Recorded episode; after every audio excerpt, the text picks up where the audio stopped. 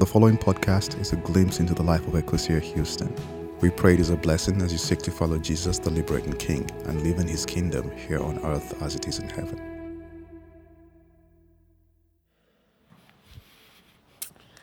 Amen, amen, right? Thank you, man. Woo! Beautiful. Good morning, Ecclesia. I'm honored to be here. My name is Craig Detweiler, and I live in Seattle. I'm president of the Seattle School of Theology and Psychology. We bring you greetings, and uh, we, we feel a, a part of you. Um, we sent a team out here after the storm as you were helping the city you know, clean up and rebuild. Uh, we sent a team to, to, to just care for you in the midst of you caring for others. And so we feel a, a strong kinship and solidarity. Um, so I'm honored to be here. Uh, I, I, know you're smart folks, you know, really quick. And so I thought, as a professor, I should start with a pop quiz. right? Who doesn't love a little pop quiz? So let's just see if you can identify. Let's see if you can identify these pictures. I got some images. Let's, let's see how you do, all right? And I want you, young lady, all right? Let's go. Let's see what happens here. Ready? Smart, a wheel. Number a clock. This, this group's quick. Glasses. Yeah, what are these things? These things are tools, ancient tools, inventions that made our life easier. Where would we be without them, right? I'd be half blind myself, right? When I hit 40, suddenly I couldn't see. I needed help. All right, let's go with three more. Here we go. Paintbrush, yes. Pen, tablet, tablet, yes. Paintbrush, pen, tablet. What are these things? These are also tools that we use to express ourselves, to tell our story, um, to relate to each other, to communicate. Uh, this morning, I want to talk about our, our newest tool, our, our latest uh, gadget that is, you know, our closest companion. It's the one we say goodnight to. It's the first one we check in with in the morning. That's right. It's our mobile phone. Ah, sweet, sweet mobile phone. It's how we navigate the world. It's how I got to church this morning. I didn't know how to drive here without the phone. And of course, as we're out there in the world, right, it's how we see things. It's how we perceive things. It's how we communicate with what we're seeing and doing. It's how we keep up to date with each other. Um, have you checked? This is interesting. You remember the App Store? Look at what that A is actually formed out of.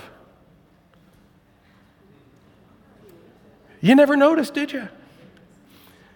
It's a device that's intended to, right, pull our creativity out of us and allow us to express ourselves. Um, at its best, right? The cell phone allows us to kind of communicate with the world in beautiful ways and say, here's a beautiful flower. Here's the, the meal that I had. Here's the vacation I'm on that you're not in, you know, whatever that case may be. The humble brag, right? Uh, and of course, uh, you know, in the early days, I think we had no idea how this uh, device would, would, would uh, affect ourselves. Some of you had that phone that was like the size of a brick in your car, right? You needed a whole car to hold it, it was so heavy. Uh, but now, right, like 20 years on, I, I'm not sure how it might be bringing us together as a family, right? Maybe it's sometimes separating us, this device that was meant to bring us together. Um, and I don't know if you're, you know, an iOS person or that other thing, whatever it might be. Um, but, uh, but I know you might remember when you got your first cell phone. Like, how old were you? Do you remember? Do you remember where you were? It's a big day, right? This is sort of the coming of, of adulthood at this point. It's that age of accountability, and kids start pressuring you, right? Seven, eight, nine. They're like, everybody else, everybody else has one. Why can't I? We gave our kids a dumb phone, right, to start. It's like, no, you can only text, right? You can't get anything. But now, like, everything comes with all the knowledge. And so, what do we do? And, and what's, what's our relationship to technology? How's it affecting our young people? I think we're just kind of waking up to that right now. And we wonder, right? Are these digital devices enhancing our relationships, or are they sometimes separating us, even within our own home? Uh, at the Seattle School of Theology and Psychology, we are deeply committed to relationships. We believe in the power of relationships with each other and, and our relationship with God. And so that's what we're hoping to navigate this morning. And so I hope this morning, as we talk, um, you'll come out of here challenged, but also have some encouragement about how to be more present to each other in our day to day life and more open to God through that process. Um, this device, uh, you know, it, it was designed to serve us, and yet we often end up serving it. You kind of wake up in the morning and it kind of already has your day laid out for you. It's already telling you this is what you need to know. Somebody tweeted, oh, somebody Facebooked, somebody posted, New York Times says this, CNN says this, President says this, somebody else says that. Ah, I haven't even, I'm not even out of bed, and I'm already exhausted. Mm. Average 13 year old checking their social media 100 times a day. I saw a parent daughter glance right there. I don't know what that means. Hmm. I wonder how many adult, how, how often adults are checking in. It's about 150 times a day. about 150 times a day, about every six and a half minutes, which is about how long I've been speaking. So that's why you're getting this itchy feeling, right? Like, I kind of need to check back. Got to see what happened in that last six and a half minutes. But there's so much we might miss, right, while we're kind of looking down, right? Who knows what might be passing us by? You don't want to miss out. You don't want to miss out. and, and you know, hey, the, the, cell phone has done powerful things for people. There was a, like a student revolution in Hong Kong where they were resisting the government's efforts to kind of crack down on them. The Chinese government was suppressing democracy, suppressing freedom, and they gathered via cell phone and said, let's meet up here, right? Let's, let's gather, let's resist. It's beautiful. It's beautiful. Uh, same thing happened in Egypt. A lot of people said that it was social media that allowed people to get around an oppressive government. And so democracy came in via things like Facebook. Um, in fact, I, I, read about a guy who actually named his child Facebook as a tribute. Um, of course, now, right, a few years later, we're like, wait, okay, is Facebook looking at me while I'm organizing? And we're discovering, like, hmm, maybe I'm giving a little too much of myself away to this device. Uh, it doesn't matter what your moment might be. Here's Miss Universe was just crowned, and there's like a thousand photographers, and she's like, hold on, I just need my own selfie, right?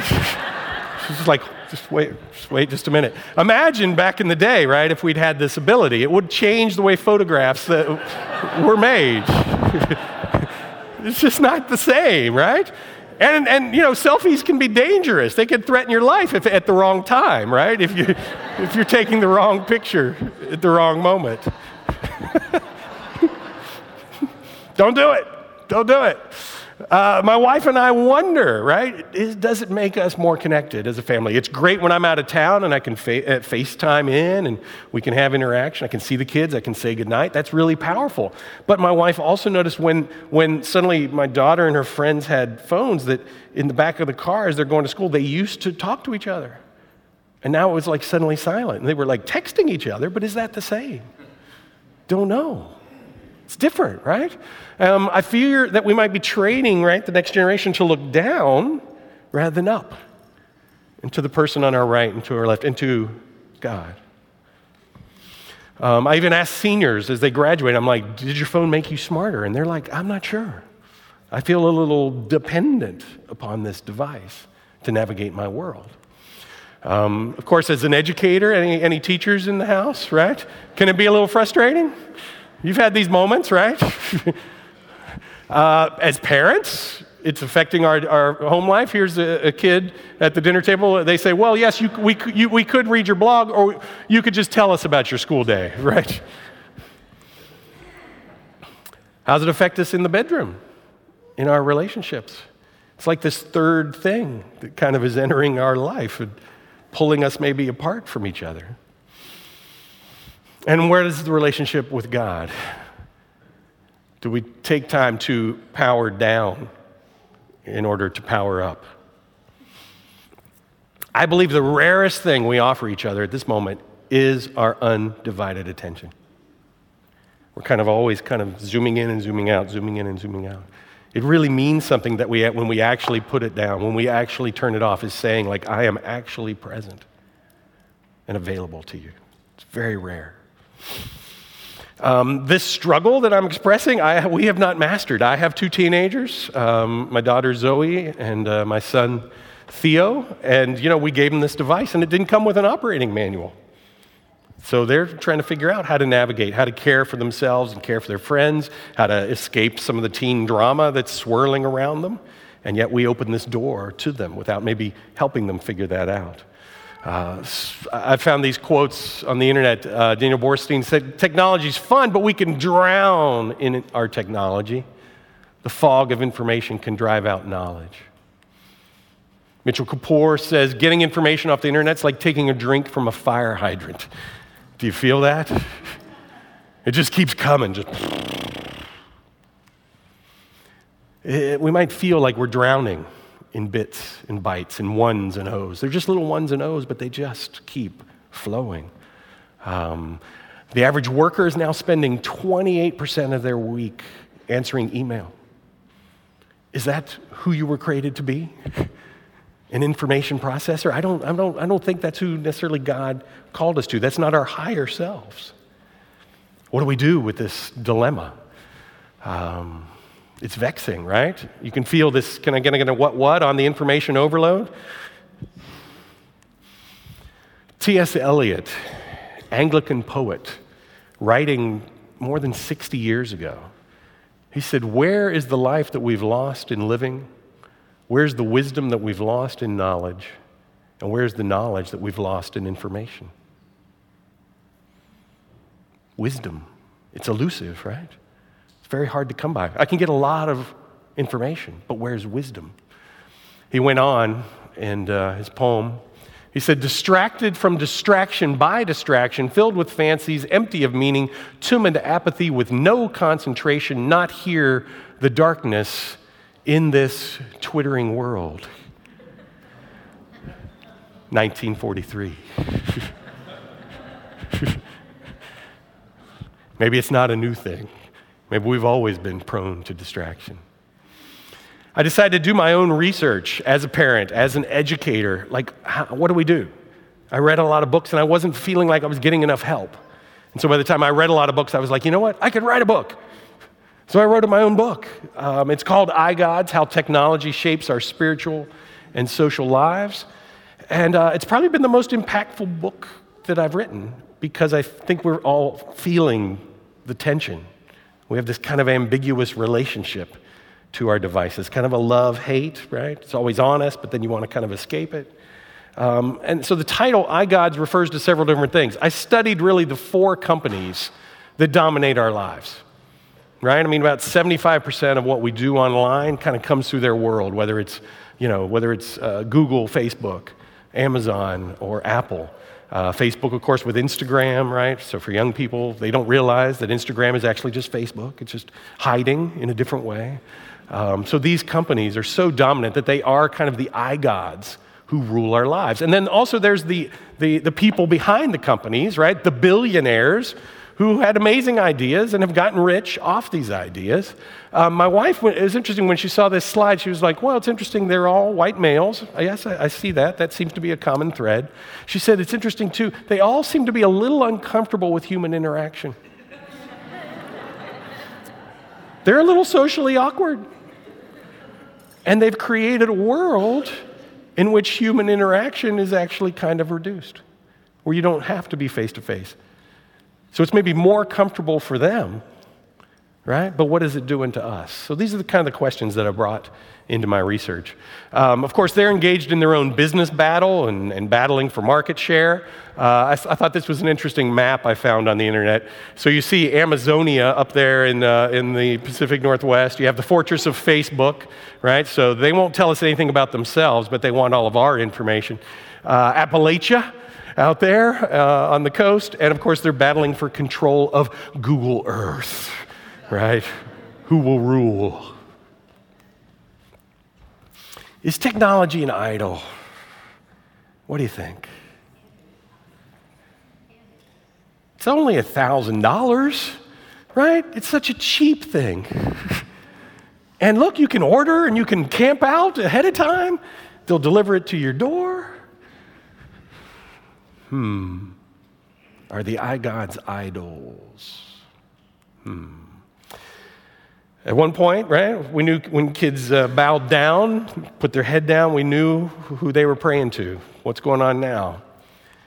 It's omniscient, it's all knowing, it's always on, it's always available. Ask Siri, and she will answer. Is there too much early attachment?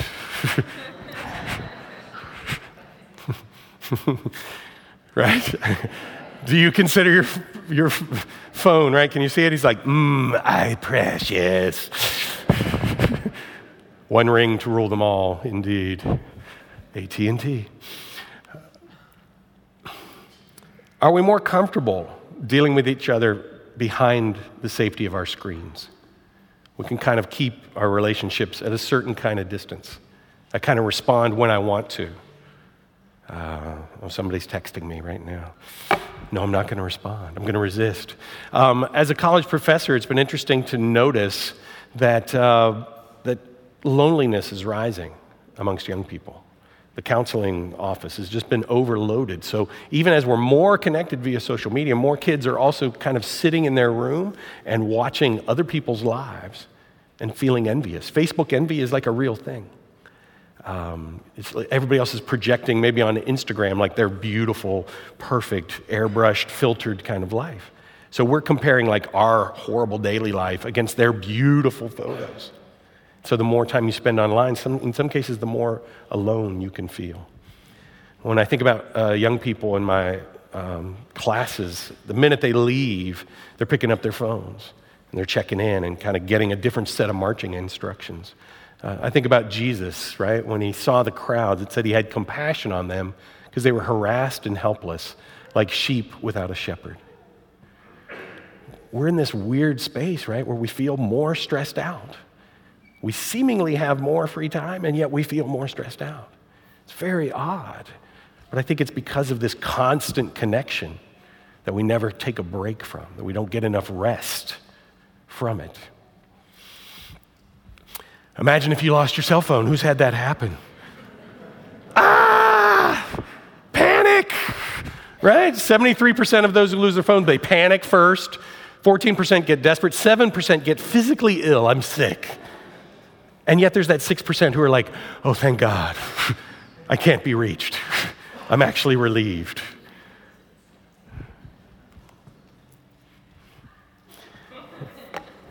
Receive the good news.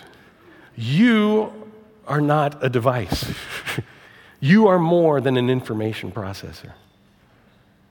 You're fearfully and wonderfully made, and you do not have to serve the iGods, right? This device, you have the power to take control back, right? To use that God given brain and find that off button if you need, to pause those notifications, to change the dynamic of what's going on here. Um, we can check in with God, perhaps, on our devices.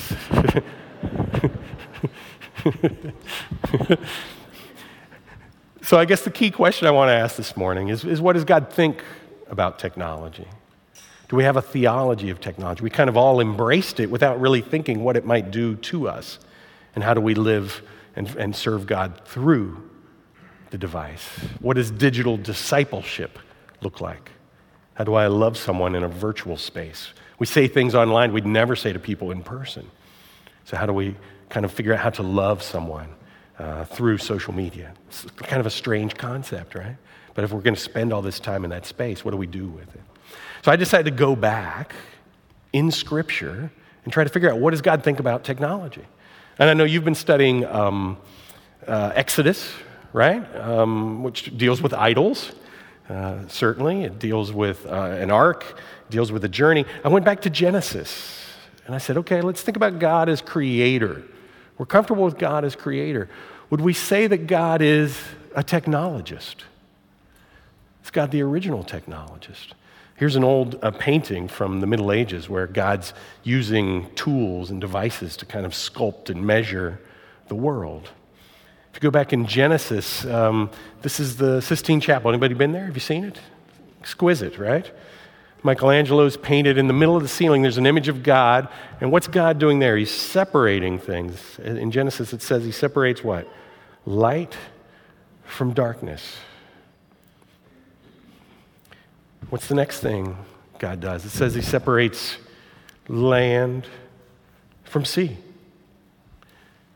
Kind of either or. That's actually the root of technology. This is all about ones and O's. When you do a search on Google, it's saying this, not this, this, not this.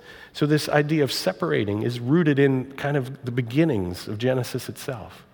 God's saying this, not that. This belongs here, this belongs there. Making order, right, out of chaos. It said there was chaos over the earth, over the waters. And so God gave shape to this void and brought order to chaos in Genesis. And isn't that actually what engineers do? Isn't that what, uh, you know, I've heard there may be a, a, few oil engineers in your neighborhood. I don't know. Uh, isn't that what they do? They try to figure out how to take something and solve it, make it happen. Um, you're dealing with, say, the, the power of water, right? And you felt the power of water when you couldn't control it as a city. And it was pure chaos when you could no longer hold it at bay. And so it's good, I think, that God's given this ability for us to engineer and to control and hold chaos at bay. And yet, this device is creating chaos for us. So, how do we take that power back, right? I mean, we're, we're figuring out how to har- harness the power of wind, the God given power of wind. We're figuring out how to use God's rays to create alternative energy. Maybe not so much here in Houston because, you know, you're interested in that other energy, but that's okay. It's okay. West Coast guy here, right? You know.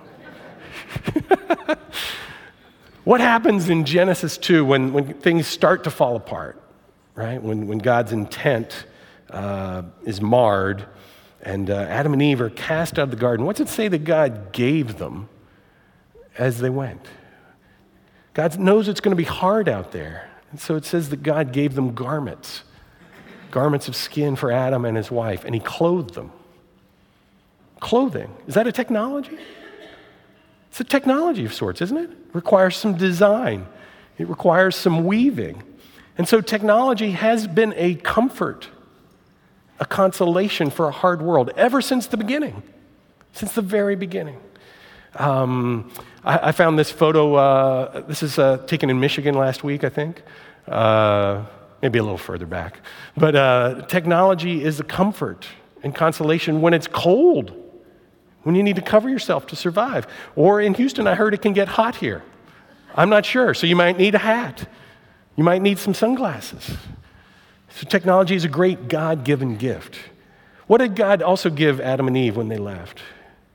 He actually put a tool in his hand, right? You see it over there on the left. Look at this stained glass. There's Adam with something to do what? Break up the ground because it's, it's tough. It's going to be rough out there. So I'm going to give you a tool. And then on the left, you see the, the loom for Eve, right? For those clothes, for that comfort. So I, th- I don't think God's scared of technology. God understands technology is a gift that we can harness to protect and preserve and to be fruitful and to multiply. And, uh, and we've been so fruitful and multiplied, right? I come from um, the West Coast, and I mean, the, the, the fruits and the vegetables that we produce are amazing, right? We do great things with these gifts that God has given us. So that's God. Now, what about Jesus? What's Jesus think about technology? Anybody follow Jesus on Twitter? We're all trying to follow Jesus.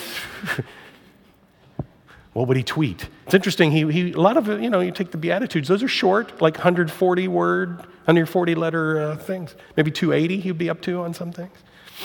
Um, what would he say about our cell phone use? Would he say, turn it off? I don't know. Uh, and then the big question is Jesus a Mac or a PC? I think I know the answer, but I'll let you decide, you know? uh, I did a word study of the New Testament, of the Gospels, to try to understand what would Jesus say about technology. Um, what do we know about his, his, his parentage? What did his father do? carpenter. Carpenter. Ever done a word study on that carpenter word? It's pretty interesting, right? I looked it up. The Greek word for carpenter is tecton. Jesus is the son of a tecton. Where do we get the word technology, right? From that Greek word techne. I don't think Jesus is surprised by where things have gone, right? I think Jesus would be comfortable with the gifts of technology um, because he's always been someone who understood how the world worked and how to make things move and efficient. What about us as God's people? I think we've always been at the forefront of technology. If you look at church history, you look at the breakthroughs, right? Anybody been, uh, been here in France, right? This was cutting edge technology. It's the best architecture of the day. It was a group project. How long did the project take? It's like a 300 year project. and yet it's lasted a thousand years to the glory of God. So they weren't afraid of technology. They said, let's harness technology to the glory of God. Um, and what they put in it? They put in the latest technology. This was a breakthrough in its day. Hey, we're doing glass, and you can tell stories in glass. Wow. And look, the church still has a few, right? Vestiges of that. What else? Ah, oh, the church organ. Think about what an invention this would have been in the year 1700, 1800. Revolutionized worship. People would come from miles around just to hear the organ that they invested in as a community. So many other things. Bells, church bells, were a cutting edge invention to help the community know when to show up. Even watches. Who invented watches? Monks. Monks invented watches because they wanted to know when to work and when to pray, how to divide up their day. And so now, right, we can pray the hours, is how they organize their day. They weren't afraid of technology, right? They'd encourage good coding, I think. They'd say, go ahead, young people, right? Learn how to code. And of course, churches, in some cases, like this one, early adopters. Are they doing a good job back there? Those tech, tectons? Good job, tectons. Way to go. Right? And they're bringing this music to us. Wholesale embrace. And of course, the Pope, he even takes selfies. So maybe technology and this phone don't need to be so scary and powerful after all. Is technology a blessing or a curse? What do you think? Is it a hope to embrace? Temptation to avoid? What do you think? I'm going to say yes. right? Just like money, just like our job, our family, we can turn anything into an idol, or we can turn it into a way to bless others. But it's up to us. Dang it, God. ah. Of course, what are we doing with it? I found this. Uh, if someone from the 50s appeared today, what would be the di- most difficult thing to explain? I possess a device in my pocket capable of accessing the entirety of information known to man, and I use it to look at pictures of cats and get in arguments with strangers. Beautiful, right? And I mean, who doesn't love a good, a good cat picture, right? I am right there with you. Always love, love the grumpy cat, love the grumpy cat. Beautiful use of technology. Beautiful. How do we deal with that temptation? How do we deal with it? What do you think, right? We can get wrapped up in the cult of Mac. Uh, we can place too much faith in that tablet that uh, Steve Jobs placed in our hands. Uh, the local cathedral, right? Everybody may be crowding in to uh, the cult of Apple and gathering at the Apple bar. I want to be a genius too. what do we know about, uh, about Steve Jobs, right? Not, not necessarily a person that you want to emulate in your personal life, not known for his generosity. Um, I found this interesting. Um, a New York Times reporter went to his house. You'll see in the second paragraph. Uh, uh, he, the reporter said, So your kids must love the iPad, I asked. The company's first tablet was hitting the shelves. They haven't used it, Steve Jobs told me. We limit how much technology our kids use at home. Pushing it on you and holding it at bay in his own house. Mmm, interesting, interesting. What does God think about technology? I'll conclude with two more stories from Genesis to think about. As you go on, uh, there's another kind of uh, cautionary tale in Genesis. Lovely story of Noah and the animals, right? Every kid has this in their room, maybe. Great way to decorate. Uh, what's at the heart of that story? What's the, the assignment that's given to Noah? What's he supposed to do? Build an ark. Why? Save lives. Technology can be a life saving gift, right? Genesis 6 and 9. Technology is used to preserve human life, to preserve biodiversity, to allow us to thrive. And at the end of that process, God says the same thing He said to Adam and Eve be fruitful and multiply. Beautiful. That's technology at its best, right? We do it with medicine, right? We do it with uh, pacemakers, we do it with hearing aids. We enhance our daily lives. What's the next story after Genesis 9? What happens in Genesis 10? One chapter later. They go to Babel. There's another big technological project. Who leads that project? Who's the, who's the director? Anybody know? A lot of kids named Noah, not a lot of kids named Nimrod.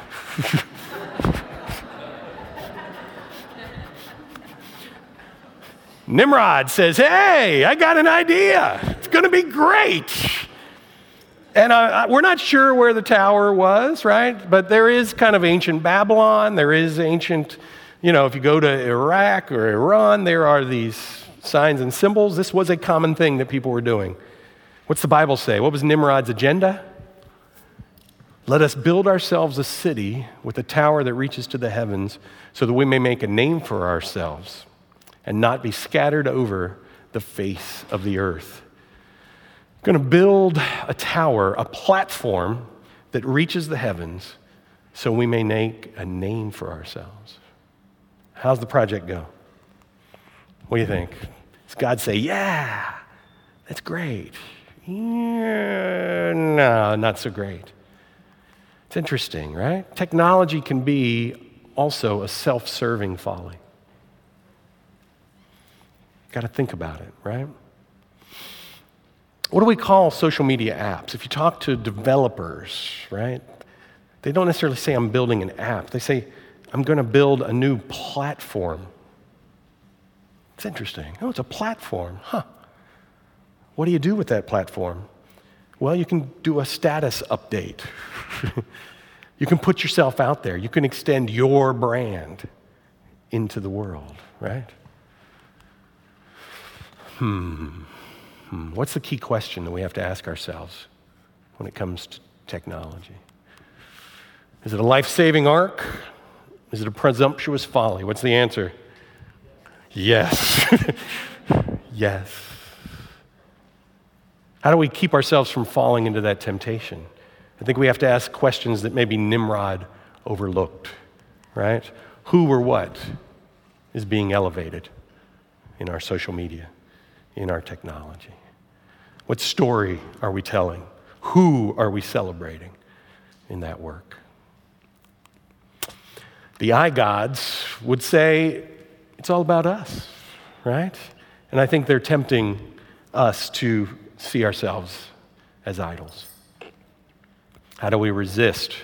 C.S. Lewis says humility is not thinking less of yourself, but thinking of yourself less. It's pretty good. It's good advice, kids. you might say, okay, thanks, Professor, uh, but that's just a little too much for a Sunday morning. What's the application? What do we do? What's the implication, right, for how we live in our context, our family, our home life? It's hard to know, right? The responsibility is in our hands. What do we do with this? How do we put it in its proper place? Um, what does digital discipleship look like? For our family, it's interesting. Um, when we have a birthday party, we actually don't allow our kids and their guests to have their phones because we feel like they're going to take pictures and they're going to blast it out there, and then the kids who aren't there are going to see those pictures. So, one way we try to care for each other was by keeping things actually private rather than making everything public, giving people more space. Um, I think this is the new measurement of love and devotion, right? Do you love me enough to put it down, to be fully present? Parents, I think that one's on us. I think kids maybe learned how to interact with these things because when we're not available, they're kind of running to their devices. Um, this is what God says. On the seventh day, God finished the work He'd done and rested. Anybody come in weary?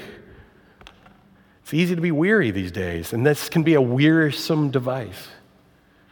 It may need to be turned off every now and again. There's a group in the Bay Area that started a national day of unplugging.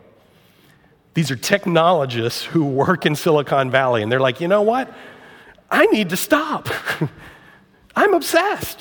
And so uh, uh, the group uh, led by Tiffany Shlain, uh, she's reclaiming her Jewish roots. And so for her family on Friday night, they power down. They do a tech Sabbath on Friday night.